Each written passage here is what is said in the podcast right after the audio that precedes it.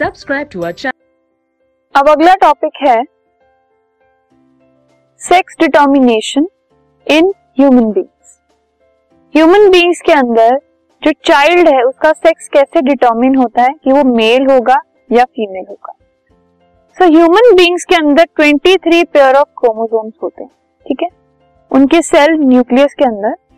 और इन 23 पेयर में से दो होते हैं सेक्स क्रोमोसोम्स वो एक्स हो सकते हैं या वो वाई हो सकते हैं।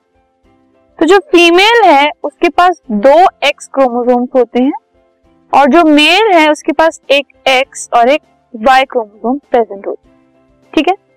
और जो स्पॉम्स और एग्स है they are one set of sex chromosome जो स्पर्म्स होते हैं मेल्स में, जो एग्स होते हैं फीमेल्स में, उनमें एक set of sex chromosome present होता है।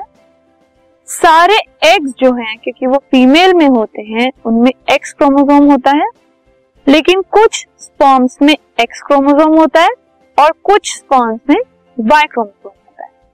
ठीक है? सो so, अगर एक स्पर्म जिसके पास एक्स क्रोमोसोम है वो एक एग जिसके पास एक्स क्रोमोसोम है उससे फ्यूज हो जाता है तो जो चाइल्ड है वो गर्ल होती है और एक स्पर्म जिसके पास वाई क्रोमोजोम है, वो फ्यूज हो जाता है एग के साथ जिसके पास एक्स क्रोमोजोम है तो जो चाइल्ड है वो बॉय होता है। अब इस केस में जो मेल्स हैं, उनके जो दो क्रोमोसोम्स हैं, वो है एक्स और वाई ऐसे ही जो फीमेल है, वो है एक्स और एक्स ठीक है? स्पर्म के अंदर एक्स हो सकता है या वाई हो सकता है, और एग के अंदर सिर्फ़ एक्स होता है, ठीक है? अब ये दोनों जो फ्यूज हुए तो या तो एक्स और एक्स फ्यूज होके आ सकता है, या फिर एक्स और वाई फ्यूज होके आ सकता है। मतलब एग से एक्स ही आएगा हमेशा। स्पर्म से या तो एक्स आ सकता है तो उसे एक्स एक्स हो गया। स्पर्म से या तो वाई आ सकता है तो वो एक्स वाई होगा अब एक्स एक्स होने की वजह से जो चाइल्ड है, वो फीमेल होती है, और एक्स वाई होने की वजह से जो चाइल्ड है, वो मेल होता है।